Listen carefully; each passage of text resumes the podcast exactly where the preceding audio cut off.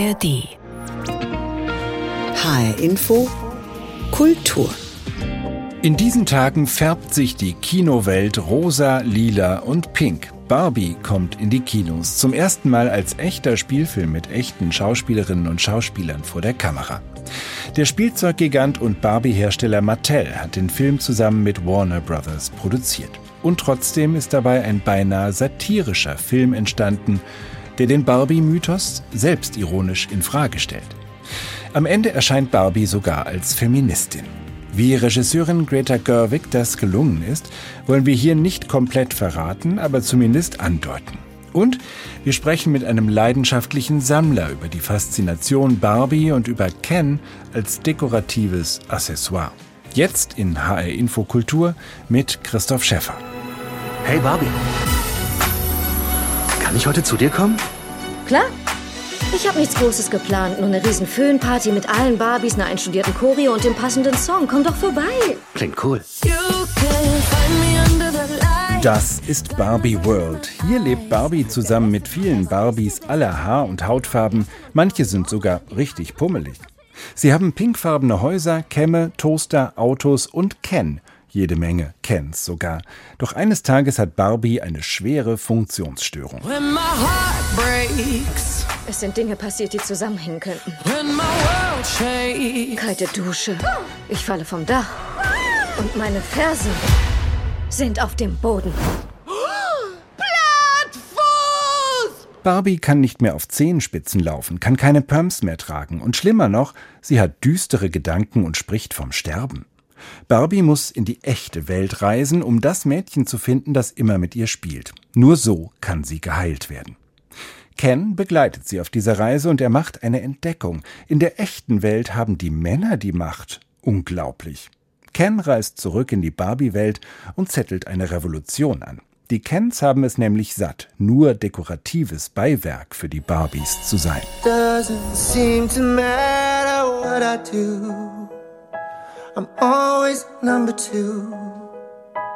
No one knows how hard I tried. Oh, oh I, I have feelings that I can't explain.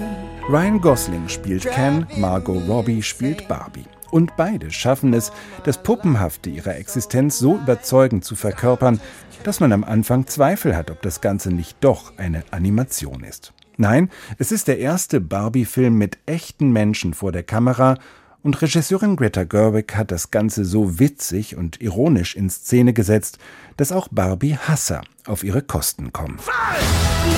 Wir spielen nicht mehr mit Barbies, seit wir fünf sind oder so. Niemand ruht sich aus, bis diese Puppe wieder im Karton ist. Das ist das wirklich Überraschende an diesem Film. Die Kritik an Barbie. Überkommene Geschlechtsrollen, kapitalistische Konsumkultur wird nicht ausgeblendet. Im Gegenteil. Selbstironisch überzeichnet der Film die pinke Barbie-Kultur und der Spielzeughersteller Mattel, der mit den Barbies seit Jahrzehnten einen Milliardenumsatz macht und diesen Film mitproduziert hat, wird sogar als kalter, fieser, von Männern beherrschter Konzern dargestellt, der das Erbe der Barbie-Erfinderin Ruth Handler schamlos ausbeutet. Zum Glück ist die Film-Barbie cleverer als alle Mattel-Bosse zusammen. Cleverer als alle Kens ist sie sowieso. Und wie Barbie sich gegen ihre Verfolger durchsetzt und die weibliche Vorherrschaft in der Barbie-Welt wiederherstellt, das ist voller witziger Details und oft schreiend komisch. Ein Meisterstück von Regisseurin Greta Gerwig, die Barbie am Ende sogar als eine Vorkämpferin des Feminismus erscheinen lässt. Zum Schluss singt Billie Eilish und Barbie Hasser gehen ebenso beschwingt aus dem Kino wie eingefleischte Barbie-Fans. Sure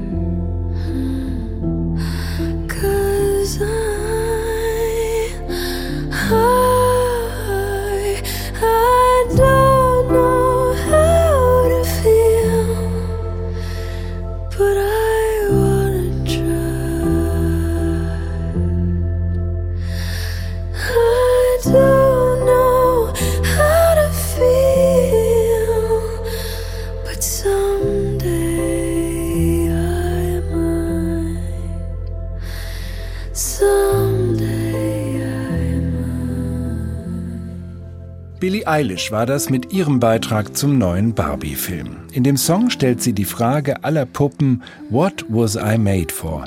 Wofür wurde ich gemacht? Zum Beispiel für die Sammlung von Ricardo aus Frankfurt. Der 29-Jährige arbeitet als Art Director und sammelt seit seiner frühen Jugend Barbie-Puppen. Rund 150 davon bevölkern die Regale in Ricardos Wohnzimmer. Viele davon hat er mit feinem Pinselstrich noch schöner gemacht und immer wieder auch vor der Kamera neu arrangiert. Ich habe Ricardo besucht und er hat mir zu Beginn unseres Gesprächs gleich seine neuesten Sammlerstücke vorgestellt, die die Firma Mattel zum Filmstart herausgebracht hat. Also ich habe bisher nur die Figuren oder die Puppen, die Margot Robbie als Barbie darstellen, als die blonde Barbie. Sie ist ja dann nicht die einzige in dem Film. Und äh, Mattel war natürlich so schlau, verschiedene Outfits an verschiedenen Puppen zu verkaufen. Und bisher habe ich einfach die in diesem Cowboy-Outfit und dem Disco-Outfit, die ist komplett individualisiert. Also da habe ich was daran gemacht und so wie die dastehen, habe ich auch die Gesichter verändert, weil ja, meistens, wenn eine Puppe bei mir einzieht, dann muss sie individualisiert sein oder angepasst nach meinen persönlichen Vorzügen. Das heißt, was machst du? Bemalst du die neu? Ziehst du denen andere Klamotten an? Was sind deine Individualisierungen, die du vornimmst? Also Schritt für Schritt ist, wenn die Puppe aus der Box kommt, dann ist das Haar total zerzaust. Deswegen erster Schritt ist einmal die Haare wieder zu richten. Dann bei diesen habe ich wirklich das Gesicht, was von Mattel so hergestellt wurde, komplett entfernt und nochmal selber per Hand gemalt. Und neben den Puppen habe ich schon äh, das Auto, die Corvette, als fernsteuerbares Auto. Das ist ein Must-Have und ich bin zwar kein Autoaffiner, aber das ist dann doch schon ein gutes Stück. Ja, und es wird ja viel Auto gefahren, weil sich Barbie, das kann man verraten, äh, zwischen der Barbie-Welt und der realen Welt hin und her bewegt mit verschiedenen Verkehrsmitteln. Aber dieses rosane Auto spielt da natürlich eine entscheidende Rolle. Mhm. Ähm, das sieht sehr kunstvoll aus. Also ich hätte jetzt nicht gedacht, dass das selbst gemacht ist, diese, diese Gesichtsbemalung. Aber wenn man dann genauer hinschaut, sieht man auch, dass die Augen viel ausdrucksstärker sind. Ähm, ja, ich weiß nicht, dass da auch so Zähne hervorblitzen. Das ist, glaube ich, jetzt so bei der Standardausführung nicht der Fall, oder? Also man kennt ja die Rolle Margot Robbie auch aus äh, Harley Quinn. Und dann dachte ich, oh, vielleicht sieht sie ein bisschen zu sehr Harley Quinn, Joker ähnlich. Also klar, die reale Person hat ein sehr schönes, großes Lächeln und das nimmt einen dann auch schon mit. Also das zieht einen wirklich mit an, mitlachen zu wollen. Das funktioniert halt in der Barbie-Größe nicht. Und da muss man sich überlegen, wie kann man das menschliche Gesicht als Puppe um, um, übersetzen. Und so ist es dann bei mir rausgekommen. Toll, ja. Und dann wiederum ist man im Film ja auch irritiert, weil man auch nicht so genau weiß, ist das jetzt wirklich eine reale Person, die das spielt, oder ist es doch eine animierte Figur? Also dieses Puppenhafte spielt sie ja wiederum auch ganz genial in ja. dem Film. Du hast eine lange Beziehung zu Barbie und Ken. Wir sitzen hier in einem Raum, der voll ist von Barbie-Puppen. Wie viele hast du insgesamt? Ach, gezählt habe ich nicht, aber Dutzende oder sind es schon 100? Lass es 100, 150 sein, so um den Dreh. Ich, ich denke mehr, aber ich traue mich auch nicht zu zählen. Wann hast du angefangen zu sammeln und wie kam das Interesse an diesen Figuren? Das ging eigentlich schon nahtlos aus der Kindheit hervor.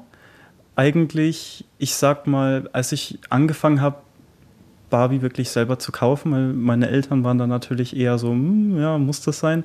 Und dann habe ich halt, sobald ich genug eigenes Geld angespart habe, dann eben selber angefangen, die zu kaufen und den Wert darin auch wertschätzen gelernt. Das heißt, es war dann weniger, ich sag mal so, in meinen Anfängen der Teenie-Jahre, dass ich mit ihnen gespielt habe, sondern einfach nur, ja, ich wollte sie haben und einfach das, was sie ausstrahlen, bewundern. Und das hat sich jetzt eben so weiterentwickelt. Also früher war es wirklich nur, ich möchte sie so perfekt haben, wie sie eben verkauft wurde. Und jetzt entwickelt es sich so mit, ich kreiere aus dem, was mir persönlich auch zu, zuspricht. Es ist ja so ein, eigentlich so ein, so ein Mädchending. Also man hört es häufig von Jungs, wenn sie in den Kindergarten kommen, dass sie völlig entsetzt sind, dass Mädchen mit diesen komischen Puppen spielen, dass das alles so rosa ist oder sowas. Und äh, ein Teil der Kritik an Barbie ist ja auch immer, dass es eigentlich Geschlechtsrollen Klischees zementiert und äh, nicht hinterfragt, sondern ganz im Gegenteil bestimmte Weiblichkeits- und Männlichkeitsklischees ja, verfestigt. Hat dich das als Junge, als Kind nicht gestört? Gestört hat mich das nicht, weil ich fand das als Kind schon, ich kann eigentlich tatsächlich sagen, als Kind war ich schon sehr früh Feminist, weil ich fand das sehr spannend, dass wirklich die Frau die Hauptrolle ist und auch gerade in generellen Medien haben mir Frauen, die die tragende Rolle gespielt haben, immer so am meisten fasziniert. Ich glaube einfach aus Kontrast dessen, weil sonst normal immer alles männerdominiert ist.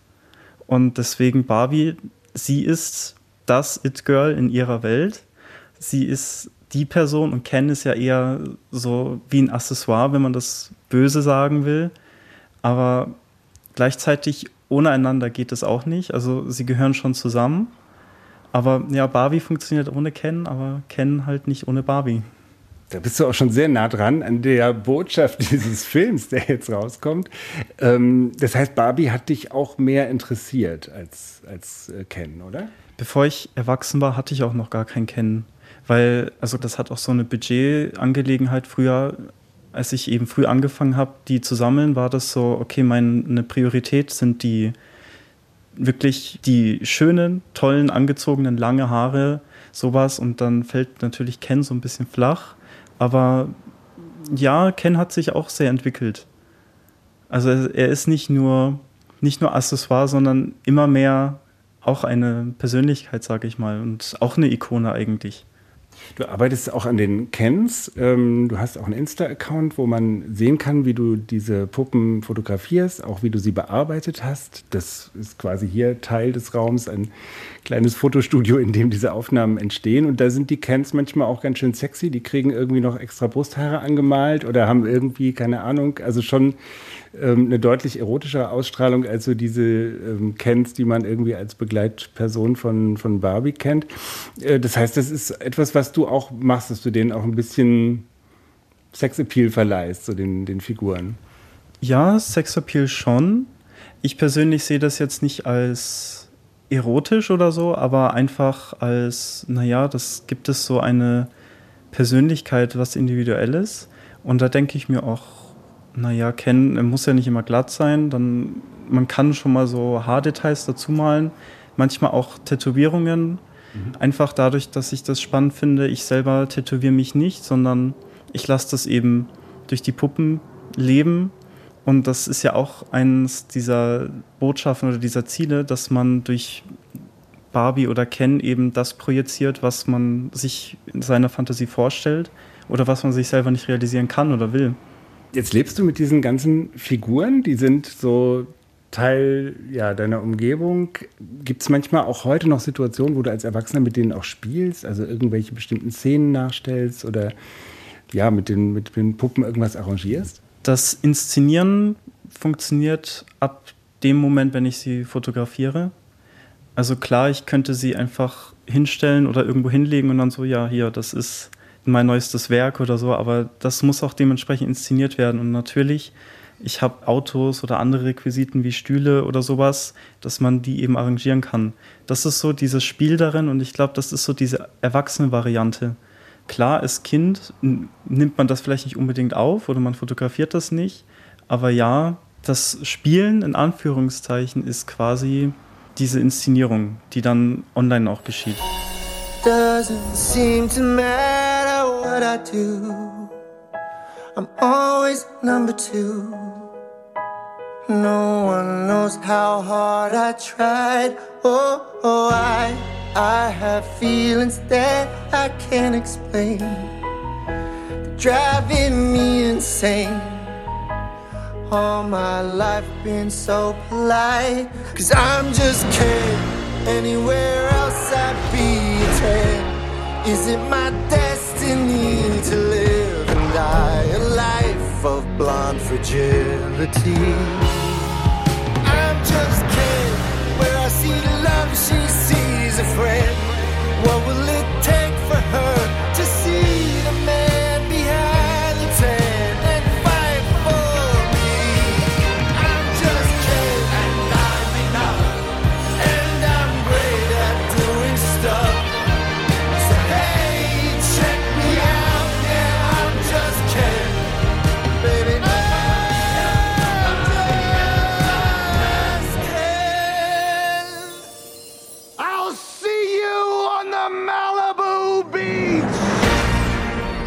I'm Just Ken. Es ist der Ken-Darsteller Ryan Gosling selbst, der dieses Klagelied für den Barbie-Soundtrack gesungen hat. Gosling und seine Barbie-Partnerin Margot Robbie sollten eigentlich zur Deutschlandpremiere des Films nach Berlin kommen. Doch sie sagten ab wegen des Schauspielerstreiks in Hollywood. Da geht es übrigens nicht nur ums Geld, berichtet unsere Korrespondentin Katharina Wilhelm. What do we want? A fair contract. When do we want. Hollywood im Ausnahmezustand. Drehbuchautorinnen und Autoren, Schauspieler und Schauspielerinnen streiken gemeinsam vor den Toren der großen Studios. Es geht vor allem um zwei Aspekte. Bessere Bezahlung und den Einsatz von künstlicher Intelligenz.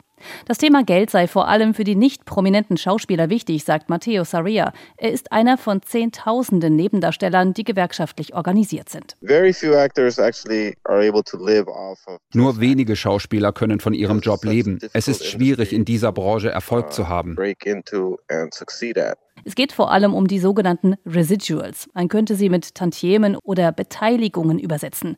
Sie werden normalerweise an Autoren und Darsteller gezahlt, wenn TV-Serien oder Kinofilme als Wiederholungen gezeigt werden. Weil Filmschaffende nicht immer arbeiten, sondern auch mal monatelang keine neuen Aufträge bekommen, sind das wichtige Einnahmen. Die Regelung gilt allerdings nicht für Streaming-Plattformen wie zum Beispiel Netflix, Apple TV Plus oder Amazon.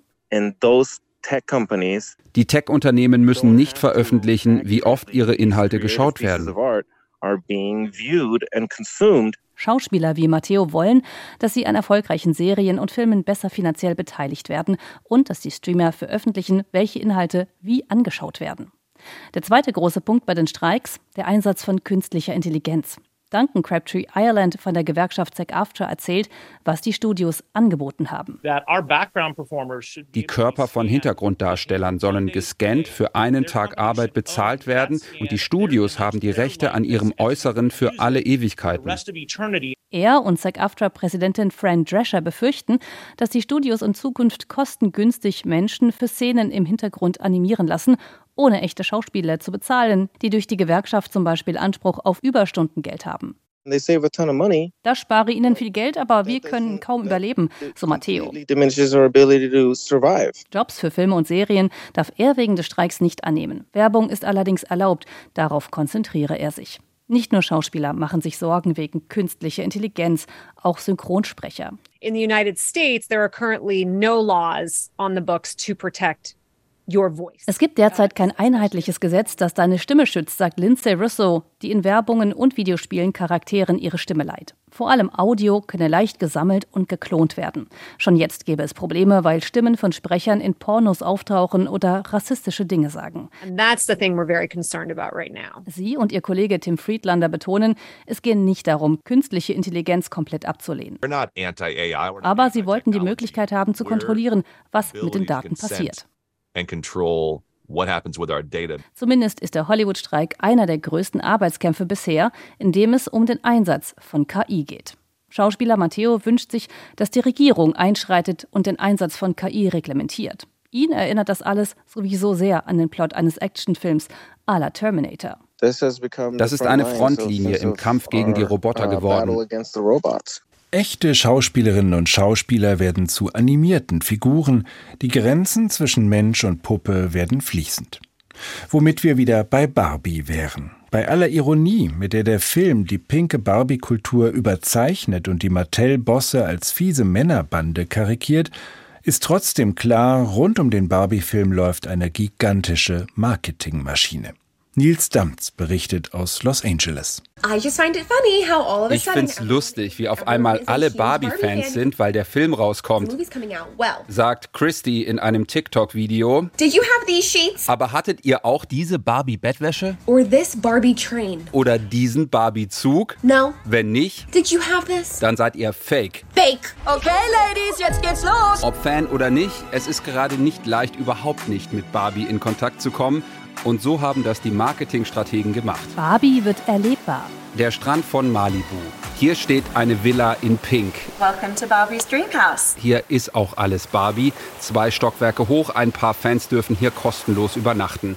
Das ist natürlich ein Gesprächsthema, darüber berichten Medien. Die Barbie-Welt wird real und das geht viral. Hast du deine Rollerblades dabei? Ohne die gehe ich doch nirgendwo hin. Auch in Geschäften ist vieles pink, längst nicht mehr nur in Spielzeugabteilungen. Die Barbie-Firma Mattel arbeitet mit 100 Herstellern zusammen, die gegen Lizenz pinke Produkte verkaufen für alle Zielgruppen. Es gibt die Barbie Xbox Spielkonsole, Barbie Martini Gläser, Barbie Ohrringe oder auch pinke Boxershorts, auf denen Ken steht. Hi Ken. Fifty Shades of Pink. Auch wenn kein Film rauskommt, verdient Mattel mit Barbie-Produkten viel Geld. 1,5 Milliarden Dollar im letzten Jahr und das war ein eher schwaches Jahr. Dieses Jahr wird es wohl deutlich mehr. Es gibt auch eine Barbie-Ausstellung in Santa Monica. Singen im Barbie-Tonstudio, im Barbie-Camper sitzen oder ins Barbie-Bällebad springen.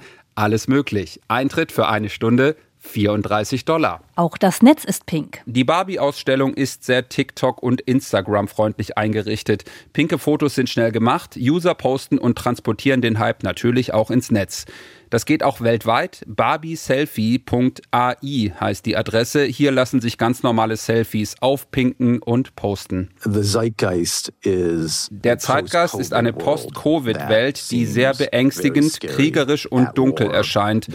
Und Barbie ist genau das Gegenteil davon. Barbie is the opposite of that. Sagt Kevin Sandler, Professor für Film- und Medienwissenschaften an der Universität Arizona, dem Sender NPR. Look, Überall, wo man hinschaut, sieht man, dass Barbie gekauft wird, sei es in sozialen Medien oder durch all diese Marken. Und das macht sie wahrscheinlich wirklich glücklich. Die Klassiker. Dass Plakate hängen und Trailer in den Kinos laufen, klar. Standard ist auch eine Playlist zum Film auf Streaming-Plattformen. Auch diese Coverversion ist clever. Nicki Minaj und Ice Spice holen Jüngere ab. Und 90er Dance-Fans finden sich auch wieder, die kennen ja noch das Original. Und was dem Hype auch hilft, ein guter Film. Die ersten Kritiken sind positiv. Der Film sei nicht nur lustig, sondern habe auch überraschend nachdenkliche Momente. Du musst raus in die echte Welt. Umsatztechnisch wird wohl auch die Zukunft pink. Mattel macht das, was vorher auch schon andere Spielzeugfirmen gemacht haben. Mit dem Film entsteht ein neuer Weg, mit einer sehr bekannten Marke Geld zu verdienen.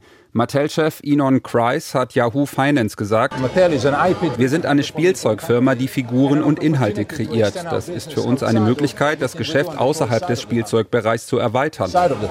Seine Firma hat schon 14 weitere Filme angekündigt, die auf Spielzeugfiguren basieren.